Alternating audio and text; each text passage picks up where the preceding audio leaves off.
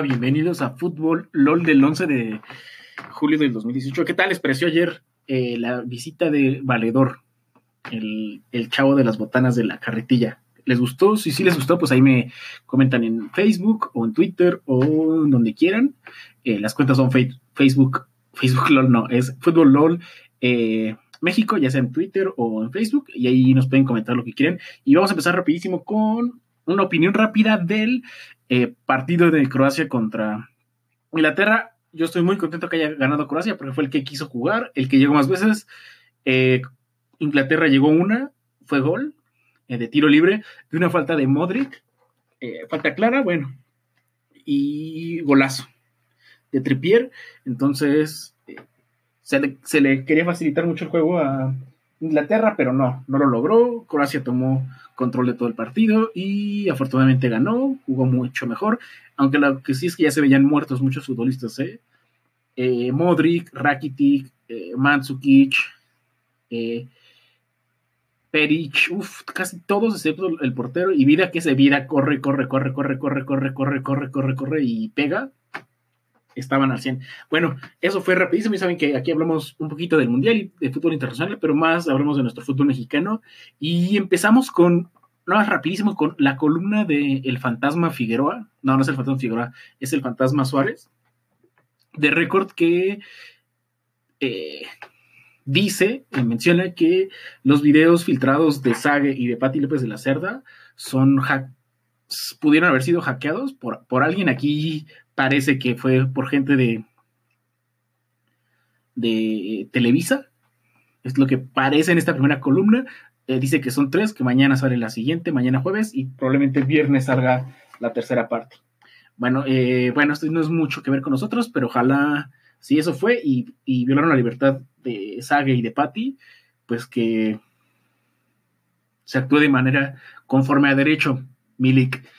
Entonces, bueno, pasamos al siguiente tema, y esa es que dijeron que quieren renovar a Osorio. La Femex Food presenta contrato de renovación a Juan Carlos Osorio. ¿Qué, qué, qué, qué, qué?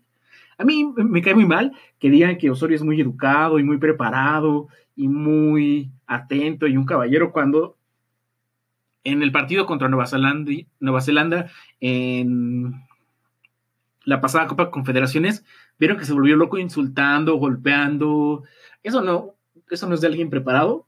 Alguien preparado eh, incluye no solamente preparación académica, sino eh, preparación emocional, preparación civil, respeto a los demás, aunque las cosas te salgan mal. Y también alguien que ha sido educado de, de manera académica, como es lo que ellos, eh, muchos periodistas, incluido David Feitelson, José Ramón, eh, eh, y, y, y más de, de E S P N, que dicen que es muy preparado, con faltas de ortografía en las playeras. Eso no, no es de alguien preparado. Ustedes conocerán a gente realmente con maestrías, con licenciaturas, con doctorados. En la forma de escribir y en la forma de hablar se nota mucho la calidad, no de persona, eso, los valores son diferentes, pero sí la calidad eh,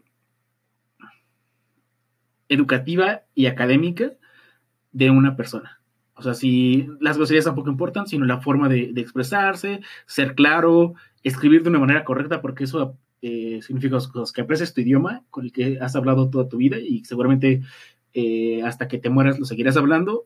Y dos, tu preparación y el interés que tienes para que la gente te entienda. A, a, han, han, ha puesto, se ha puesto playeras con faltas de ortografía, entonces eso me deja muy, muy, muy serias dudas de que es alguien preparado. Sí, gente de fútbol que, gente de fútbol que para ellos es, si jugaste profesionalmente en primera división, si no, no tienes derecho de hablar, obviamente no. Entonces los que son futbolistas, la, el noventa y nueve por ciento que no tienen una carrera universitaria, no pueden hablar de temas, o los que no fueron políticos, si no fueron a la escuela no puedes hablar de temas escolares. Pues no, todos tenemos derecho a hablar de lo que queramos, ya dependerá de la gente que nos escucha si confía en nuestra opinión, si no confía en nuestra opinión. Pero bueno, hoy estoy muy enojado, a pesar de que ganó mi Croacia, pero eso me molesta mucho, que, que, que yo sé que el fútbol es un negocio muy grande donde existe mucha política, mucha promotería, mucho promote, promotería. Pues creo que esa debe ser la palabra, si no, tampoco soy muy educado yo, pero nadie lo dice. Y bueno, hay muchos intereses ocultos, con esos sueldazos que tienen un millón de dólares para un director de la selección nacional. O sea, casi cien mil dólares al mes, diez millones de pesos al año, no, veinte millones de pesos al año, pues bueno, ustedes sabrán qué tipo de intereses y qué tipo de, de, de fuerzas están trabajando ahí. Pero bueno, eh, Medio Tiempo nos dice que le ofrecieron otros cuatro. Bueno, aquí se equivocaron porque en el encabezado dice el estratega colombiano es la primera opción para Qatar dos mil veintiséis. No es en dos mil veintiséis, Medio Tiempo. Eh, Enrique Martínez, ahí hay que mocharte un, un par de dedos para que escribas mejor. Es en el dos mil veintidós y el dos mil veintiséis es Estados Unidos, México y Canadá. Pero bueno, a mí no me parece que sea una buena idea porque la verdad es que no, no, se, no se notó nunca. Se notó para mal que lo está dirigiendo Osorio.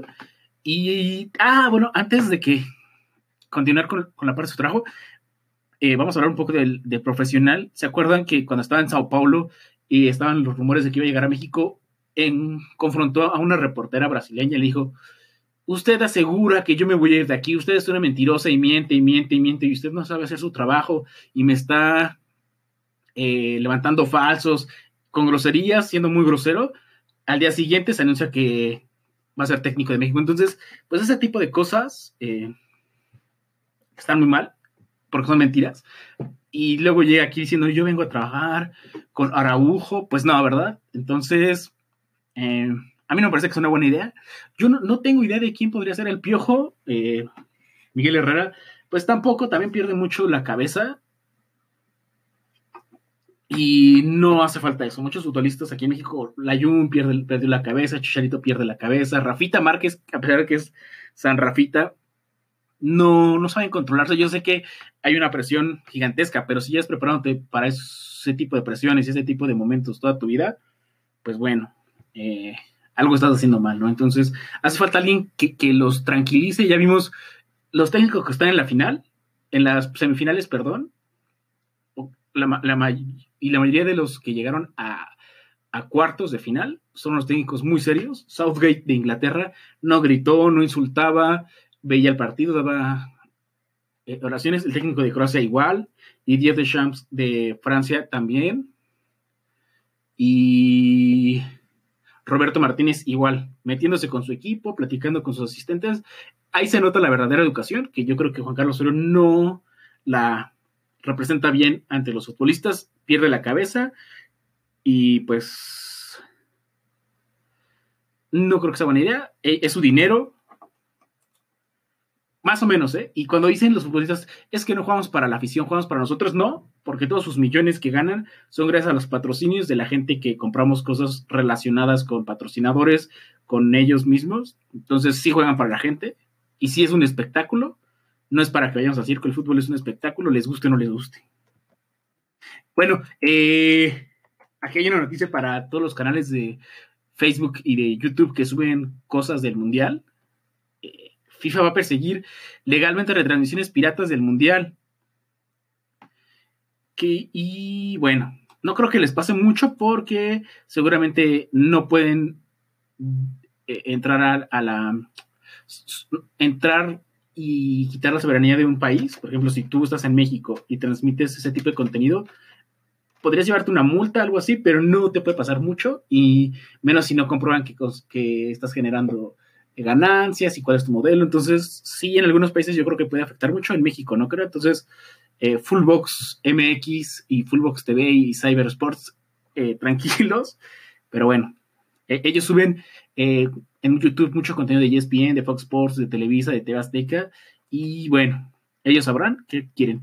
Y el último tema, que para mí es muy importante, acerca de la Liga antes, M X, antes de pasar otra vez a lo de Ronaldo, continuando el tema de ayer, es que confirman que los salarios van a seguir muy bajos para la Liga Femenil, y yo sé que, que se quejan de que no hay igualdad entre hombres y mujeres, la, pero tengo que saber que la Liga masculina o la Liga Varonil tiene muchísimo más años, mucho más figuras, muchos más patrocinios, mucho más gente que lo quiere ver, mucho más interés, mucho más historia, y obviamente no pueden competir contra esos salarios de las chicas que eh, apenas va un año, que son profesionales, juegan bien, pero no, no hay una chica que haya destacado sobre todas las demás. Sí, tenemos nuestra Maribel Domínguez, nuestra Charlín Corral, eh, la delantera del Atlético de Madrid, pero no es suficiente.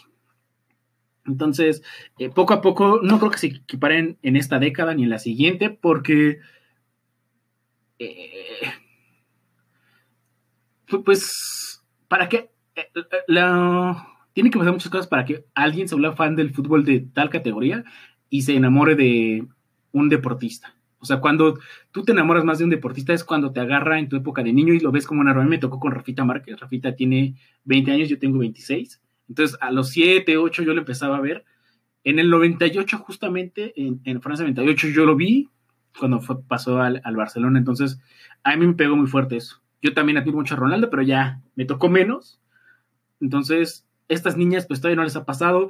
El fútbol femenil, a pesar de que cada vez hay más mujeres jugando, no son suficientes. En México, eh, ochenta por ciento de los hombres juegan fútbol, les gusta el fútbol de muchas maneras, ya sea escucharlo, opinándolo, jugándolo, eh, los equipos, y las mujeres sí, cada vez hay más, pero no creo que todavía sea algo que, que, que haga que muchos patrocinadores les interese estar cien por ciento con ellos. Tienen el apoyo de las marcas de ropa, que muchas veces... Eh, tienen el, el uniforme del equipo varonil, pero bueno, ojalá, ojalá pronto el, el, el producto de las chicas, que yo he visto los partidos y de verdad es que están buenos.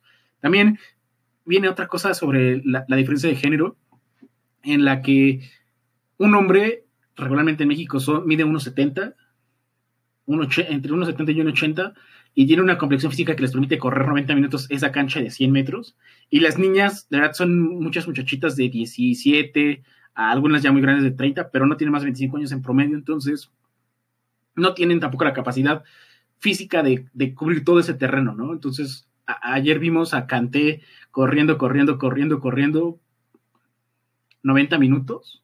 Entonces, una de estas chicas todavía no pueden, porque no, no llevan preparándose para ser futbolistas diez, quince años, como, como Kanté, por ejemplo. Llevan dos, tres años, van empezando. Entonces, yo espero que prontísimo eh, eh, la, el fútbol femenil. Yo, yo le he seguido ahí, hay partidos que, que publican en Fox Sports. Entonces, sí, sí me ha gustado. La final la vi cuando fue Chivas contra Tigres, un partido de la América contra Chivas, que ese estuvo buenísimo. Unas patadas que se dan impresionante.